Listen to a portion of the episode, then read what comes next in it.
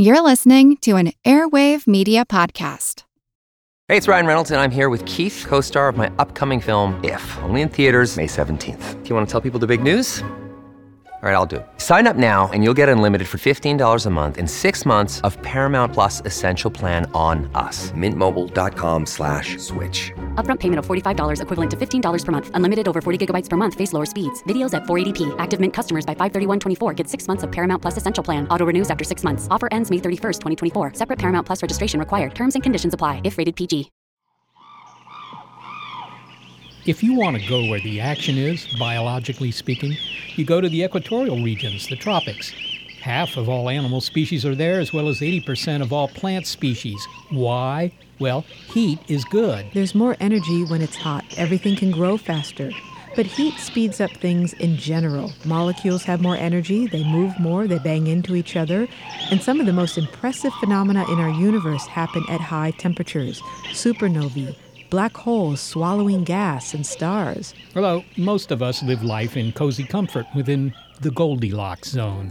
Hmm, bit of a chill in here. Let's see. Thermostat says 71. Oh my. I'll just crank the furnace up a tad And that zone is narrower for some than for others. to where I like it 72.5 degrees. No, not 73. Down a half degree.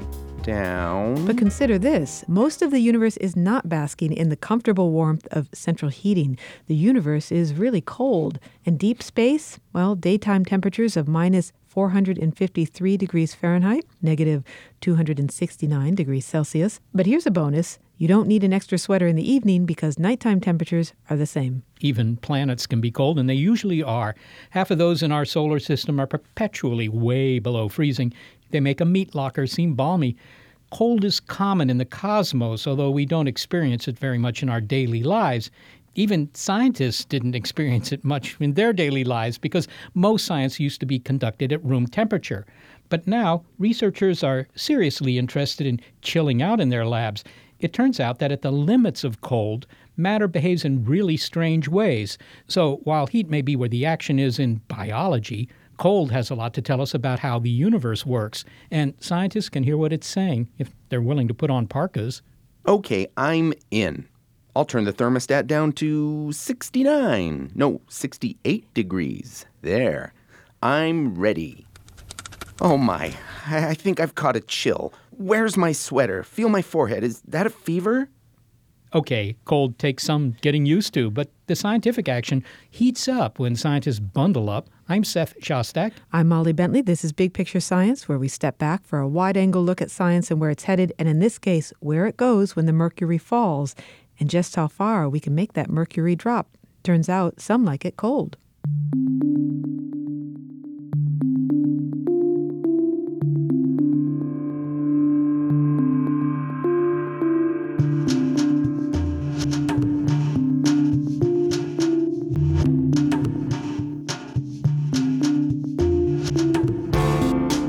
It's a bit unexpected, but to study some of the hottest, fastest moving particles in the universe, physicists put on long johns, parkas, fleece hats, and cold weather boots to trek to a location where the speediest things might be falling snowflakes and calving icebergs. The Antarctic ice sheet is the largest mass of ice on Earth. 14 million square kilometers of frozen water. The ice at the pole is estimated to be 9,000 feet or 2,700 meters thick. And that would keep a highball bartender in business for a long time. Well, it's kept scientists in business. Since 2005, a group of physicists has been trying to catch neutrinos with a big experiment at the South Pole. But these elusive subatomic particles have had scientists on the run for 80 years since neutrinos were first discovered. Well, they were predicted by theory. Snagging neutrinos is a coup for science because of what they might tell us about the universe, but they're tricky devils to catch. Because while neutrinos are everywhere, they move fast, almost as fast as light. And like celebrities of the subatomic world, they get free entry anywhere they go. They pass through matter, even a sheet of lead, without the slightest hindrance. Billions are sailing through your body every second. Heck, they pass through the entire Earth as if it were no more than lemon meringue. But with the right detector, you can catch them. Neutrinos are like light, but they go through walls and they go through the earth. So occasionally they will, however, stop in your detector and make a small nuclear reaction that produces particles that emit blue light. And so the key is that you have to have a medium that's very transparent to light. And uh, that's what we found at the South Pole. Francis Halzen is a physicist at the University of Wisconsin Madison and principal investigator of the IceCube South Pole Neutrino Observatory. And after years of little success, did we mention that you need patience as well as parkas for this kind of work?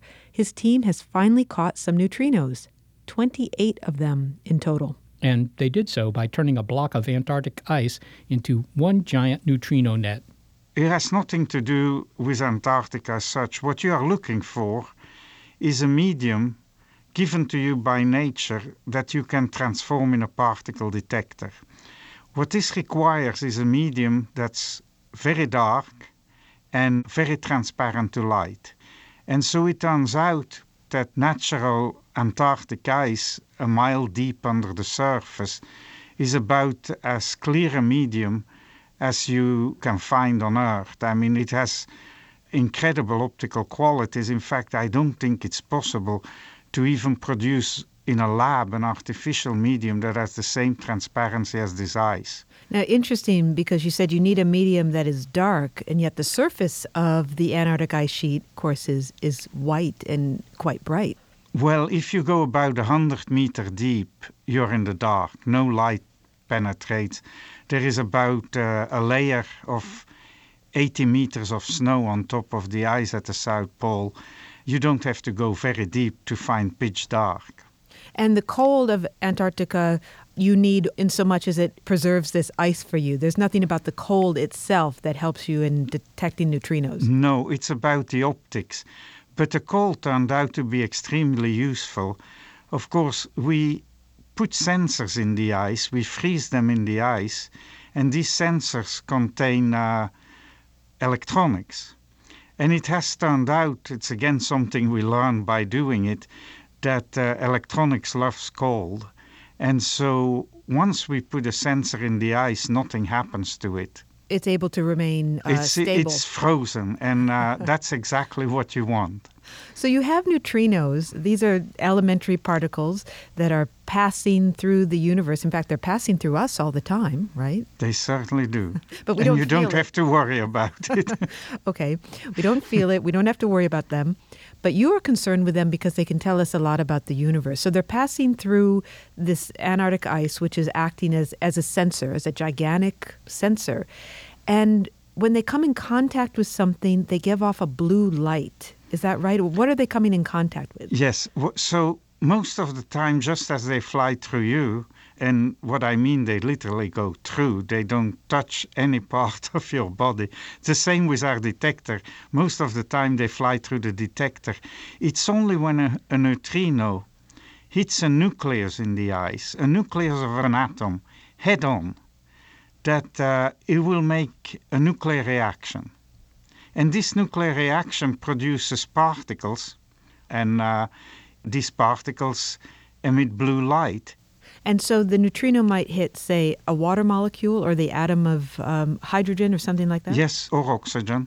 Of oxygen. Or, or hydrogen, mostly hydrogen. And uh, so only when it hits the nucleus head on, which happens about a millionth of the time, so a million neutrinos just fly through the detector for the one that stops and that we can actually detect.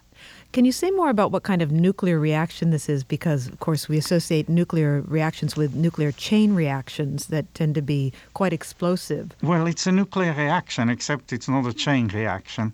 So, what it means is when the neutrino interacts with the nucleus, it produces other particles like electrons and muons and uh, all the particles we know and love. And these are charged particles, those are the ones we detect. And when they travel through ice, they emit this blue light that I mentioned before. Now, when we talk about the universe and the cosmos, usually the numbers that we use are astronomical. We talk about the billions and the trillions of whatever might be that we're describing. And yet, your detector recently caught 28 neutrinos 28 of them, and that was considered quite a haul. Yes, in fact, the biggest surprise about it is that uh, the number is about exactly what we expected. Now, why is 28 considered a big number in the world of neutrino detection? Well, remember, it's really 28 million or so. Only 28 were trapped. For a million going through the detector, you only stop about one. Okay, so you have 28 neutrinos, and these just little over two dozen neutrinos are, might tell you something about the universe. Now, what what can these particles tell you about the universe? Well, what we are trying to do is make a, a map of the universe. You can think of IceCube as a, a big eye that looks at the sky, and instead of seeing beams of light, it sees uh, beams of neutrinos. And so, what does it mean to have 28 neutrinos? It means that we have a map that has 28 pixels. And so, of course, that's not a very good picture of the universe. And so, it's very difficult to read it. The only thing we know is that some of them don't come from our galaxy. So, the real answer is that we don't know, and what we have to do is add pixels to to the picture of the universe. And that's what we are already doing, of course. So, so neutrinos have been passing through the universe and they pass through us. Where do they come from? Where do they originate? Well, uh, the most common neutrinos that pass through you and me right now are emitted by the sun.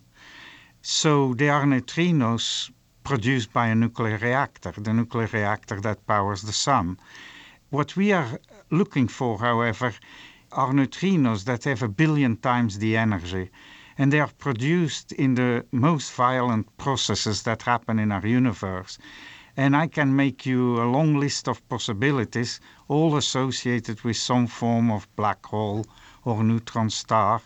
And so when we have sufficient number of events, we'll be able to answer the question and tells you where the neutrinos we have seen really come from. Okay, but what we do know about them is that they're created by high energy processes yes. in the universe. Yes, they have they have a billion times the energy of the neutrinos we detect from the sun. Okay, so these guys originate from where the action is in the universe. It might be a black hole, a gamma ray burst. You, we don't know yet.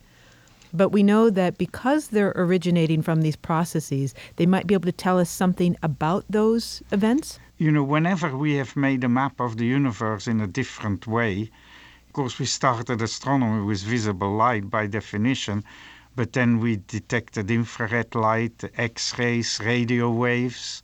And whenever you make a picture of the sky in, in a new color of light, you see things that are new. And of course, the idea about neutrinos is that the same will happen. In fact, neutrinos are just like light, but as I said, they just go through walls, they go through the earth. So the hope is that you can look deeper in these violent processes that we see in other forms of, of astronomy. So you could look deeper into a black hole. You could look you could study a black hole in regions where no light ever escapes. Francis Halzen, thank you so much for speaking with us. It's a pleasure. Francis Halzen is a physicist at the University of Wisconsin Madison and principal investigator of the IceCube South Pole Neutrino Observatory. IceCube is located at the South Pole, and it's a pretty cold place. But recently, scientists have discovered a site that is even colder, and this makes it the chilliest place on Earth. And that dubious distinction goes to a place hundreds of miles away from the pole, where an orbiting satellite found a spot where the mercury drops lower than anywhere else on Earth. Climate scientist Ted Scambos took the reading. Okay, Ted, drum roll. The temperature at the coldest place on Earth is minus 136 Fahrenheit. My goodness, and where is that? That's near a high dome in East Antarctica. It's uh, a place called Dome Argus. It's the middle of nowhere, and it's a damn cold place. Minus 136 uh, Fahrenheit. What what is that in centigrade for people who think in centigrade? It's about minus 93 degrees centigrade. All right, so that, that's that's darn cold. Can can you give me any idea of how I might get my head around uh, minus 135? Yeah, if anybody's ever dealt with dry ice, this is a good 10 or 15 degrees colder than the surface of dry ice. Another way of thinking about it is that this is almost as cold below freezing as boiling water is above freezing. Now, you weren't there with a thermometer. Nobody was there with a thermometer. You measured this temperature from space. How do you do that? Everywhere on Earth emits a certain amount of thermal energy, and that allows us to get a good idea of what the temperature of the actual surface of the snow is. Now, I ought to point out that um, this isn't going to go in the Guinness Book of World Records, or at least the World Meteorological Organization recognizes air temperatures that are measured about two meters above the surface. And there can be a difference of a couple of degrees because the cold air hugs the ground so closely that there can actually be a little bit of warming even at a height of six and a half feet above the surface. So it's important to note that there is a difference in how we're measuring it from the way, say, your local weather station measures air temperature. Is minus 135 about as cold as it ever gets anywhere on planet Earth? I think that's right. And in fact, one of the surprises and one of the lines of scientific inquiry that's going to come out of this is that we found a whole string of places that get very close to the same temperature and they've done that several times in the past 11 years.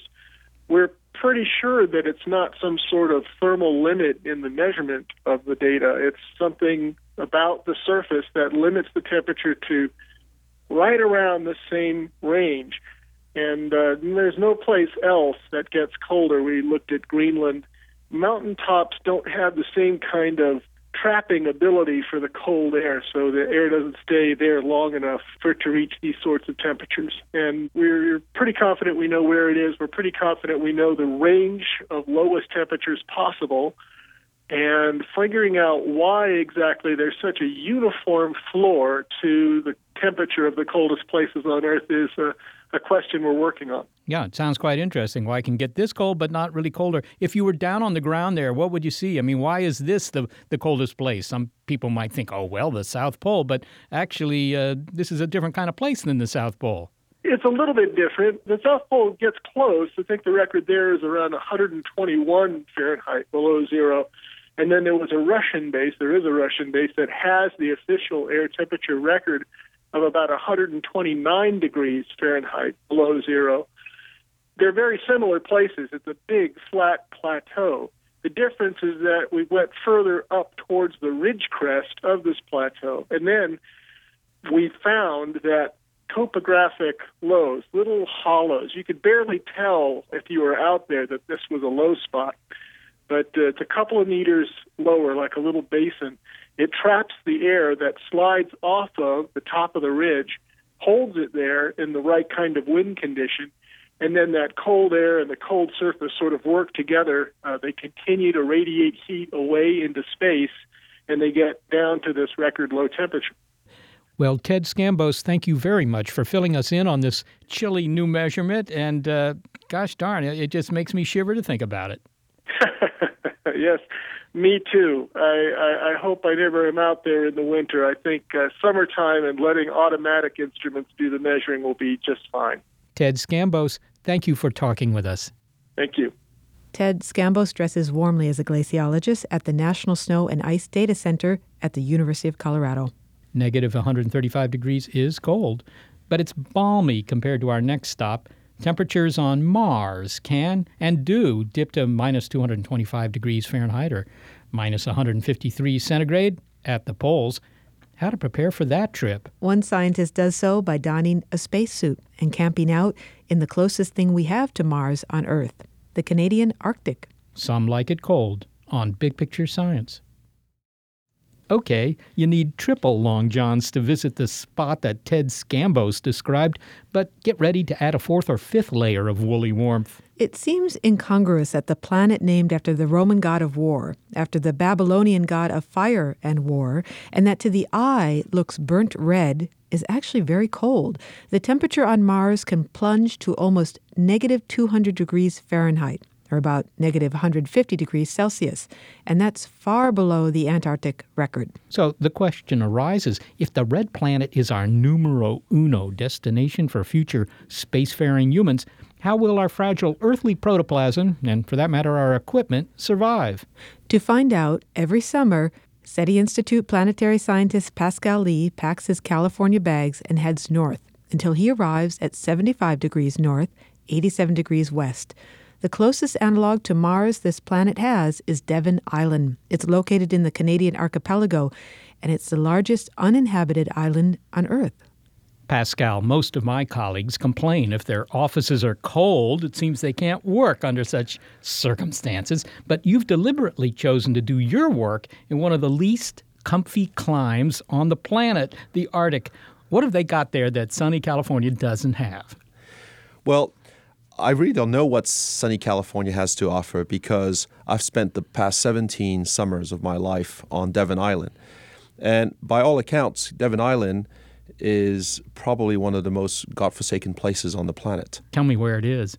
It's in the Arctic, west of Greenland, north of Baffin Island. It's beyond the Arctic Circle. It's north of the northernmost part of Alaska, but it's in the eastern Arctic. And Devon is the largest uninhabited island on Earth. It has a massive impact crater called Haughton Crater, and the place is just desolate, barren. It's cold, windy, dry, rocky, unvegetated, but we love it. It's Mars on Earth. Mars on Earth. You go up there because this is like uh, like Mars. Yes, of course, there's no place on Earth that is like Mars. Mars has a different gravity. Mars is extremely dry. Mars has a very thin atmosphere. Uh, Devon Island, by that standard, is very pleasant. But from a terrestrial standpoint, it's one step in the right direction. And by going to Devon, we are able to see what geology does and what biology does in a cold and dry environment on Earth. And that has taught us some priceless lessons so far. Well, we want to get into that, but but give me a description. If if you plopped me down onto Devon Island there in the Canadian Arctic, what would I see if I looked around? So it's even better than that because what we do on Devon is, for example, we test spacesuits. And if you were to come to Devon Island to join us, I would make a point in putting you, Seth, in a spacesuit. And I think it would really strike you at that point how Mars like and otherworldly this place is. Because, of course, it's already barren, it's desolate. But when you don a spacesuit and the engineers are finished futzing around you, tweaking your ventilation system, and you're able to sort of turn away and walk off into this landscape, it's then just you and this rocky mineral world. And really, the first time I was able to do that, I thought I was really experiencing Mars, as close as I could possibly be experiencing Mars. But that's the idea. You, you, you have something, however, that's still high enough in fidelity in terms of transposing you in a spacesuit on Mars to make the feedback that you're going to give the engineers relevant. Well, what about the fact that it's cold up there at Devon Island? I mean, a rocky terrain, you could find that, I suppose, in Arizona or some other place. You wouldn't have to go all the way up to northern Canada for that. What aspects of the kind of equipment you're trying to test out are, you know, critically dependent on the fact that it's cold? In fact, maybe you should tell me, how cold does it get on Mars? On Mars, uh, temperatures on average minus 80 degrees Fahrenheit, minus 60 degrees C, although in the polar regions or even at night at low latitudes, it could get down to minus 125 degrees C or minus 225 Fahrenheit. So Mars is a frigid and very dry, for that matter, place. Devon Island is by no means as cold. And in fact, we don't go to Devon Island to subject equipment to cold because it's just not cold enough for it to be a valid test.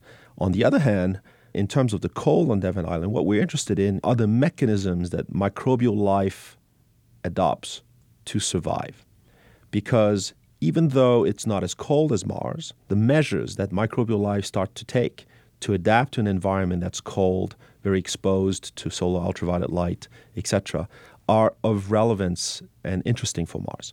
So one of the things you find on Devon Island is the fact that when you look at this barren landscape, it seems to be lifeless. But in fact, it's teeming with life, it's teeming with microbial life. There is a biomass in this rocky desert, except that it's out of sight. It's buried inside rocks or in the soil. And you can slice a rock open on Devon Island, and you will see a rind of cyanobacteria, of green, thriving in the shallow nooks and crannies of the rock. They're doing what caveman used to do. They are hiding inside a cave, in the shelter of a cave, but not so far in that they are cut off from sunlight, but deep enough that they are sheltered from the wind, the cold, the ultraviolet light, the exposure to the elements. So, this is what the cyanobacteria do. And this is the kind of adaptation we're interested in because what might microbial life be doing on Mars if it were there? It would be probably hiding from the very hostile surface environment.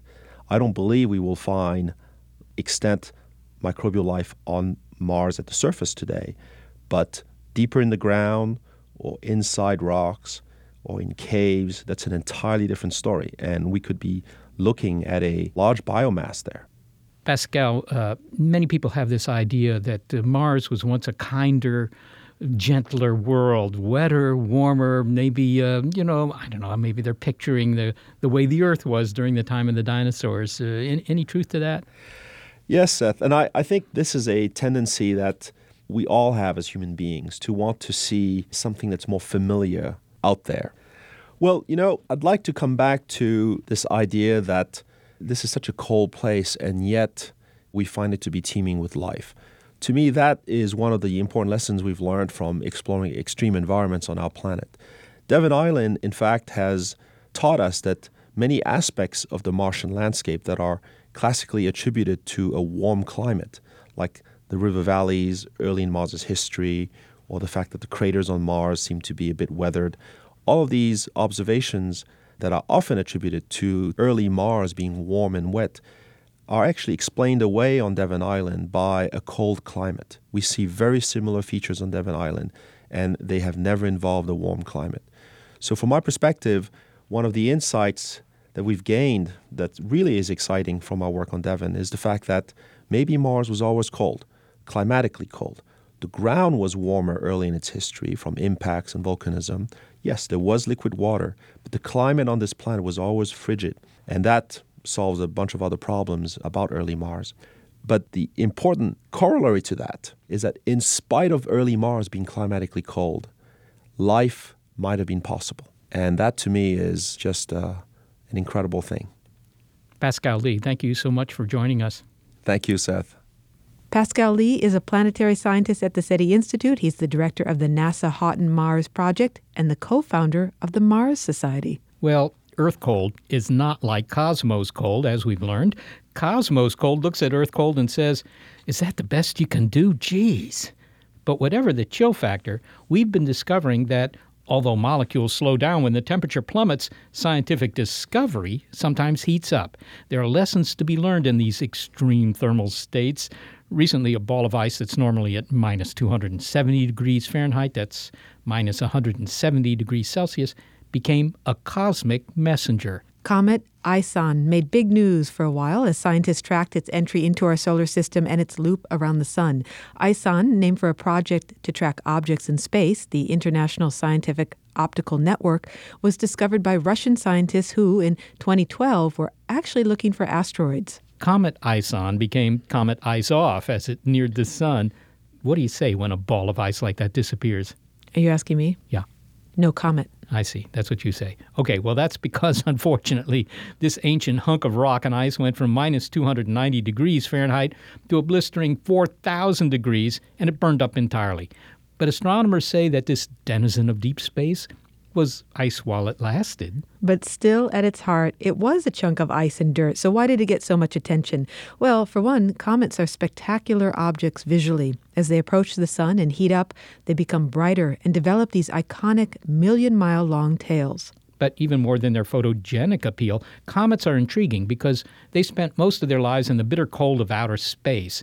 They're refrigerated samples of our solar system from before it was a solar system.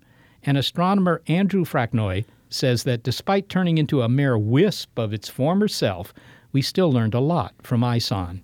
Well, this, in fact, Seth, was a virgin comet, if I can put it that way. This was a comet coming to us from the deep freeze of space for the first time.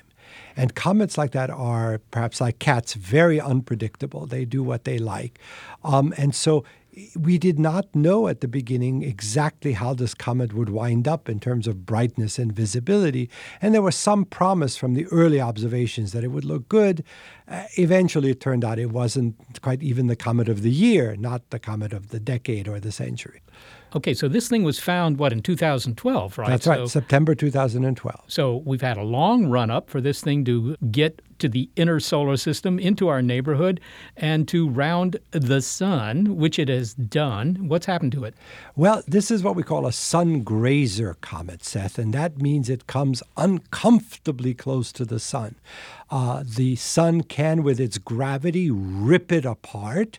And the sun can, with its heat, take the ice, which is the main body of a comet. Comets are made of dirty ice, ice with dirt and dust frozen within. It can take that main body of the comet and essentially evaporate it, just evaporate the ice from its heat. And it appears that both happened, that the comet may have broken apart, but that the evaporation then took the main ice body and did away with it. And all we have left is a trail of dust and gas, nothing really much substantial at all. Well, the fact that the sun was able to do it in suggests that this was indeed this comet's first visit to this part of the cosmos, right? To this part of the solar system. W- where did it come from and what steered it our way? This actually turns out to be an interesting story from many perspectives. First of all, we now know that comets are uh, part of what's left over from the formation of our solar system. Janitorial services were not up to snuff when the solar system first formed, and so there was a lot of garbage left over. The rocky garbage is called asteroids, and the icy garbage is called comets. And just like the icy planets are further out in our solar system, so the icy garbage, the icy debris from the early days, is further out. And uh, there's a, actually a an idea that there's a cloud of such icy pieces left over from our formation, uh, way, way beyond the orbit of even the dwarf planets in our solar system. Uh, some people call that the Oort cloud, after Jan Oort, the Dutch astronomer who came up with the idea. And it appears that this comet, Comet Ison, was a visitor from the Oort cloud, making its first appearance on the uh, in the inner parts of the solar system. And as a result of that, it was both unpredictable and it was, in a sense, in an orbit which had not been changed by Jupiter. Not been changed by the outer planets. Uh, comets like Halley's Comet uh, have come around again and again because they were trapped by the gravity of one of the giant planets. Okay, you say that this is a dirty ice ball, but it's pretty old ice, right? That's right. One of the most exciting things about comets is that if you see a virgin comet like Ison, you are looking at untouched material left over from the period, maybe four and a half to five billion years ago when our solar system was first forming. So much of the solar system near us has been reprocessed by things like the melting of solid planets at the beginning, by the sun acting on the materials in the inner solar system. But a comet like Ison represents the very primordial material from which the solar system formed. And its study can tell us about times billions of years ago when our system was just starting. Well, that sounds like uh, researching the, uh, I don't know, the, the fauna of the past by digging up dinosaur bones, except in the case of Comet Ison, I mean, that, that ice is 30 or 40 times older than the dinosaurs, but we don't have any spacecraft going to sample it. How do, how do we learn anything about this comet and what it has to tell us? Well, indeed, you're right, Seth, that this is a sort of cosmic archaeology. We're looking back at our uh, chemical roots by looking at the makeup of comets. And what's nice about the comet is that the comet's coma or our atmosphere, the cloud of evaporated material, then is set to glow by the light of the sun. And astronomers can take that light, put it through something called a spectroscope, and get a spectrum. Take the light and spread it out. And within that spectrum of light, there are clues about the chemical makeup of the comet. What particular atoms and molecules have been released from the frozen comet and now glowing with the energy of the sun. So we can do more than just admire these comets. We can actually learn exactly what substances made them up and therefore what might have made up the mother cloud from which the solar system formed. I think most people, when they think of comets, uh, they think of something with a long, spectacular tail. And comets do have tails, but they don't start off that way. I mean, uh, these tails are something that only they can only wear for a short period of time, right? That's right. A, a tail for a comet is a fashion accessory that can only be worn near the sun. Um, it is the sun's heat and the sun's energy that can evaporate the ice of the comet, and it's that evaporated material, the the ice which becomes gas and the dirt which becomes dust, which is then pushed back away from the sun into what we call a comet's tail. Some people worry whenever a, a new object is discovered in the sky, an asteroid or a comet, that uh, we're in danger, that we might be hit. What's what's the story on ISON? Well, this this was really humorous because ISON is not scheduled to come any closer to the Earth than 40 million miles. So I think there were just so many people unhappy about the fact that the doomsday 2012 scenario never came to pass that they're desperately looking for something else to be afraid of out there. And when ISON was the, the first discovered, there were all these pseudoscience stories around the web that somehow ISON was going to be the threat from space that does us in. But not only did the sun take care of that by essentially reducing the comet to a little trail of gas and dust, but in fact, even if the comet had survived its close encounter with the sun, it wouldn't have come anywhere near the Earth. Well, 40 million miles. I think uh, Venus and Mars get closer than that, and they don't seem to be on a trajectory to hit us. Well, finally, Andy, uh, I don't think there are any comets named after you, but there is a piece of rocky real estate uh, bearing your name up there. Tell me about that. Well, this is this is one of the great honors. When I retired from being the executive director of the Astronomical Society of the Pacific, uh, some of the board members and some colleagues at the Lowell Observatory worked together to take a very boring and very ordinary asteroid and, and name it after me. So there is indeed a, an asteroid, Fraknoi, out there, but I'm always eager to reassure everyone who hears about this that it is a very, very nondescript asteroid and a very well behaved asteroid, which poses no threat to the Earth at all. Andy Fraknoi. Always a pleasure to talk with you. Good to talk with you, Seth. Andrew Fraknoi is chair of the astronomy department at Foothill College. How unusual is it for a comet not to burn up as it loops around the sun? Well, most of them don't. But Comet Ison was a sun grazing comet, which meant it got within a million miles of the sun. And, and when you're that close, that's 100 times closer than we are. When you get, get that close, your chances of burning up go up. Next, how low can we go? Scientists have achieved temperatures that drop below even what deep space can deliver. What can we learn in the quest to reach absolute zero? Some like it cold, really cold. On Big Picture Science. Okay, there's Antarctica, bitterly cold. And then there's Mars, very, very bitterly cold. And then the head of a comet like Ison, extremely intensely bitterly cold. Well, what's colder than that?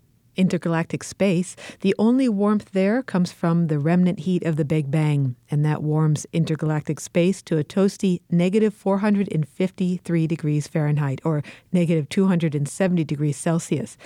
And that's hundreds of degrees colder than Comet Ison. But could you find anything more frigid than space, eh, says? Well, yeah, but you have to book some laboratory time. Nearly two centuries ago, a scientist named William Thomson suggested that there was a lower limit to temperature. After all, temperature is just a measure of the motion of atoms. So if you could stop a room full of atoms, for example, stop them cold, well, then they really would be cold. They'd be as cold as possible. Professor Thomson called this absolute zero, and then people started calling him Lord Kelvin. Absolute zero is zero degrees on the Kelvin thermometer scale, which is one that he devised. Today, we know absolute zero to be minus 273.15 degrees Celsius or minus 459.67 degrees Fahrenheit. Only Lord Kelvin didn't know how to make anything even remotely that chilly. He only suggested the theoretical necessity of this, the lowest of all temperatures. The scientists who followed raced each other to the bottom. By using a number of methods, including lasers, over the centuries, they've cooled gases down to mind boggling temperatures, beginning with liquid nitrogen at 77 degrees above absolute zero, then liquid helium at 4 degrees above absolute zero, and now using lasers to help with the cooling They've achieved temperatures of only one billionth of a degree above absolute zero, and some of this work has garnered Nobel Prizes. And along the way to the ultimate chill, scientists noticed that matter begins to take on very bizarre properties. And that's because of those spooky quantum mechanical effects they start to take over. For example, matter becomes superconducting. You can pass a current through it, electricity, without any loss, without generating any heat. Vladan Vuletic is a professor of physics at the Massachusetts Institute of Technology, and he's going for the ultimate cold. Big Picture Science caught up with him in Switzerland via Skype. Vladan, you know, it's uh, pretty cold uh, here in the winters, but there's a limit to how cold it can actually get. This idea that there's an absolute zero to the temperature scale, that, that isn't a measurement result, right? That, that's just a theoretical idea. That is a theoretical idea that, however, has been confirmed. So, temperature means random motion of atoms or particles. And at the point where the particles stand completely still, that's absolute zero. That's at minus 273 degrees Celsius. Can you tell me what that is in Fahrenheit? Do you happen to know it? Minus 400 something. I don't know the exact number. So, to get to that kind of temperature, I mean, obviously, we can put things in the refrigerator and they get to, you know, zero degrees centigrade, a few degrees below zero centigrade. We can put them in dry ice, they get a little colder. We can, I mean, how cold can we make things sort of in the lab? If I just went into my my physics lab at uh, at my local university, how cold can we make things there? Well, you could use uh, liquid helium, for instance. Then you would get to about four degrees above absolute zero. The coldest temperatures, interesting, that you can get is um, using laser cooling. So you shine lasers on atoms and you can arrange it so the lasers slow them down and you can go to a billionth of a degree, even below a billionth of a degree above absolute zero. Within a billionth of a degree of absolute zero. You, you say you do this by shining lasers at the atoms in a presumably in a little sample that you're trying to cool down. But how does shining a laser on atoms make them cooler? Because making them cooler means they should slow down. It sounds to me like hitting them with laser light would just speed them up. That might be correct, but imagine that the atom is like a basketball. And imagine that if that basketball is moving, you you start bombarding it with some lighter balls, let's say ping pong balls. And if you shoot enough ping pong balls on the basketball, the basketball will eventually stop down. In this example, the atom is the basketball and the ping pong balls are the particles of light, the photons. So you use light pressure to slow an atom down. Okay, so you get them to this incredibly low temperature. You say within a billionth of a degree of absolute zero. Uh, what does it look like? Does it all turn into a solid? In the case of atoms, interestingly, it remains a gas, so the particles move around. You can trap them, for instance, using magnetic fields. You can hold them in space, otherwise, they would just fall under gravity. Other materials would go to a solid state, but the coldest temperatures that we have achieved anywhere in the world is in a gas. Um, this is the billionth of a degree above absolute zero. The atoms remain a gas. They are moving around, colliding with each other, but they don't form a solid. So it's it's a very very cold gas. Does it have any properties that are different than it would have at say you know 10 degrees above zero?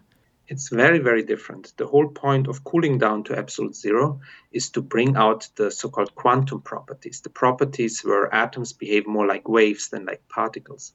And we use cold temperatures to study quantum physics. There's a variety of phenomena that we don't understand that could be very useful technologically. One of these is, for instance, superconductivity, the fact that electricity current can flow without any resistance, without any losses. And you can observe that in this gas. But I mean, we've had superconducting materials for decades, I think, and they work at much higher temperatures than this. That's true. However, they don't work at room temperature because if we could make a superconducting material that worked at room temperature, it would revolutionize, you know, how we transport current, it would reduce losses. We haven't been able to do that. And the hope is that by studying materials at ultra cold temperatures, we can understand how superconductivity works. Because theoretically, we really don't understand it. And you know, for 20 years, people have tried, and so far, nobody has a convincing model. So the hope is that if we study it at very low temperature in an analogous system, we can understand how it works and then maybe build room temperature superconductors one day. You know, this sounds to me somewhat analogous to uh, the people who study what goes on inside a uh, black hole. Of course, generally speaking, they have to do that on blackboards, not with telescopes, because it's all kind of theoretical. But if you ask them, what, you know, who cares? Why, why do you do that? They say, well, this is the way we can learn something fundamental about how matter behaves. And it sounds like that's similar to the motivation you have for cooling things way, way down. That's one of the motivations. There are several other motivations. For instance, anybody knows GPS, and the way GPS can only work is if you have very, very accurate clocks. Because the way you measure position is actually by sending an electromagnetic signal, if you want, like a light signal, and measuring how long the light travels. And from that, you calculate where an object is. And so, to make very accurate clocks, for instance, you need to cool particles down because you need to be able to measure them for a very long time. So, that's one of the practical applications. Another hopefully practical application one day is that at low temperature, these quantum effects uh, start to matter. And one day, people hope to make quantum computers that could beat our current computers in solving difficult computational tasks. So, this is more than just uh, the usual basic research that uh, we're doing it because we just want to understand. There's actually a practical application in sight. That's several practical applications in sight. So, uh, as I mentioned, clocks measuring time, gyroscopes can be done with atom that's measuring rotation, accelerometers that measure, for instance, the acceleration of a ship or a plane.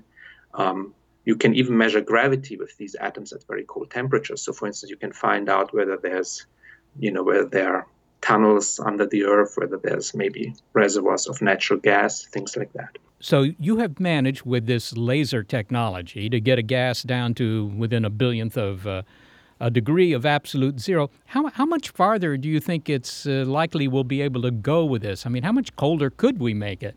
So theoretically, you can never reach absolute zero, but in principle, you can go arbitrarily close. So it's really the question of how well can you isolate the atoms from the environment that is very very hot obviously that is at room temperature. So i think there will be you know one can go further down in temperature but we will never be able to really reach absolute zero. I have read somewhere that in some of these experiments people have uh, produced what they call negative temperatures and that sounds uh, kind of uh, incredible because zero is when everything stops. You can't have everything, you know, do better than that. What what is meant by negative temperatures? So negative temperatures is um, interesting concepts. Negative temperatures are actually hotter than any positive temperature. So temperature usually means that there's random motion of atoms and there's or particles particles have different different energies and most of the atoms for instance in a gas move slowly Negative temperatures is a strange situation where most of the particles move very fast. So it's an extension of the concept of temperature. But negative temperatures have also high random motion, just like positive temperatures. Well, uh, you really have a very cool job, and we appreciate you taking the time to speak with us today. Thank you very much. It was a pleasure. Vladan Vuletic is a professor of physics at the Massachusetts Institute of Technology in Cambridge, Massachusetts, which knows something about chilly weather in the winter. yes, they do. Why is it that there is a limit to how cold you can go? Why can't you go to negative 274 degrees Celsius, for example? Yeah. Well, it's, it's quite simple because temperature is just the motion of things. And if they come to a stop, well, that's it. I mean, it's like saying, why is there a lower limit to how fast you can go on the freeway? You know, you get down to zero, and that's as low as you can go. That's the speed I like to travel on the highway, I have to yeah, say. You don't get to your destination very quickly, but, you know, it's safe. Not a fan of speed. Well, we've talked about uh, natural lowest temperatures and then we talked about artificial temperatures. As cold as it can go naturally is negative 135 degrees Fahrenheit. As cold as it can go artificially is negative 459 degrees Fahrenheit. Yeah. Well, it can't go much colder on the Earth because on the Earth, you know, there's always a source of energy somewhere. I mean, it might be very cold where you are, but on the other side of the Earth, it might be a sunny day. So there's always this heat coming into the atmosphere, and the atmosphere, of course, does distribute it around a little bit, and of course, so do the ocean. So there's a limit to how cold it can get on the Earth. Can you say more about why it is that matter behaves in such weird ways when it gets very, very cold? Yeah, it's a little tricky uh, because it does depend on quantum mechanics. But it turns out, and this is something you can discuss at your next party, all particles, yeah, they behave like particles, you know, little billiard balls or something, but they also behave like waves, very counterintuitive. And when you make them colder, the wavelengths get bigger. They're, they're, they're more wave like. And when you take a whole bunch of atoms and you cool them way, way down, uh, they sort of spread out. Their influence spreads out. They're, they're everywhere at once. And uh, that leads to these strange properties. Well, we've been talking about uh, the science of what we learn in cold conditions, such as the Arctic and uh, the Antarctic, and the science of cold itself. And we've been comparing some of the cold to space, and space is very, very cold. Why is it so cold? Yeah, it's just the absence of heat. When you get into deep space, you know. I, I could have answered that. Yeah, but I mean, you know, you get into deep space and you're very far from the nearest star, and that's the usual source of. Uh, you know, energy, radiant energy in space. So when you're far away from the uh, radiator, you know, trillions of miles, it gets pretty cold.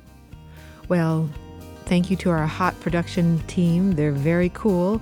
Gary Niederhoff and Barbara Vance. And also support from Google, Rena Shulsky David and Sammy David, and the NASA Astrobiology Institute.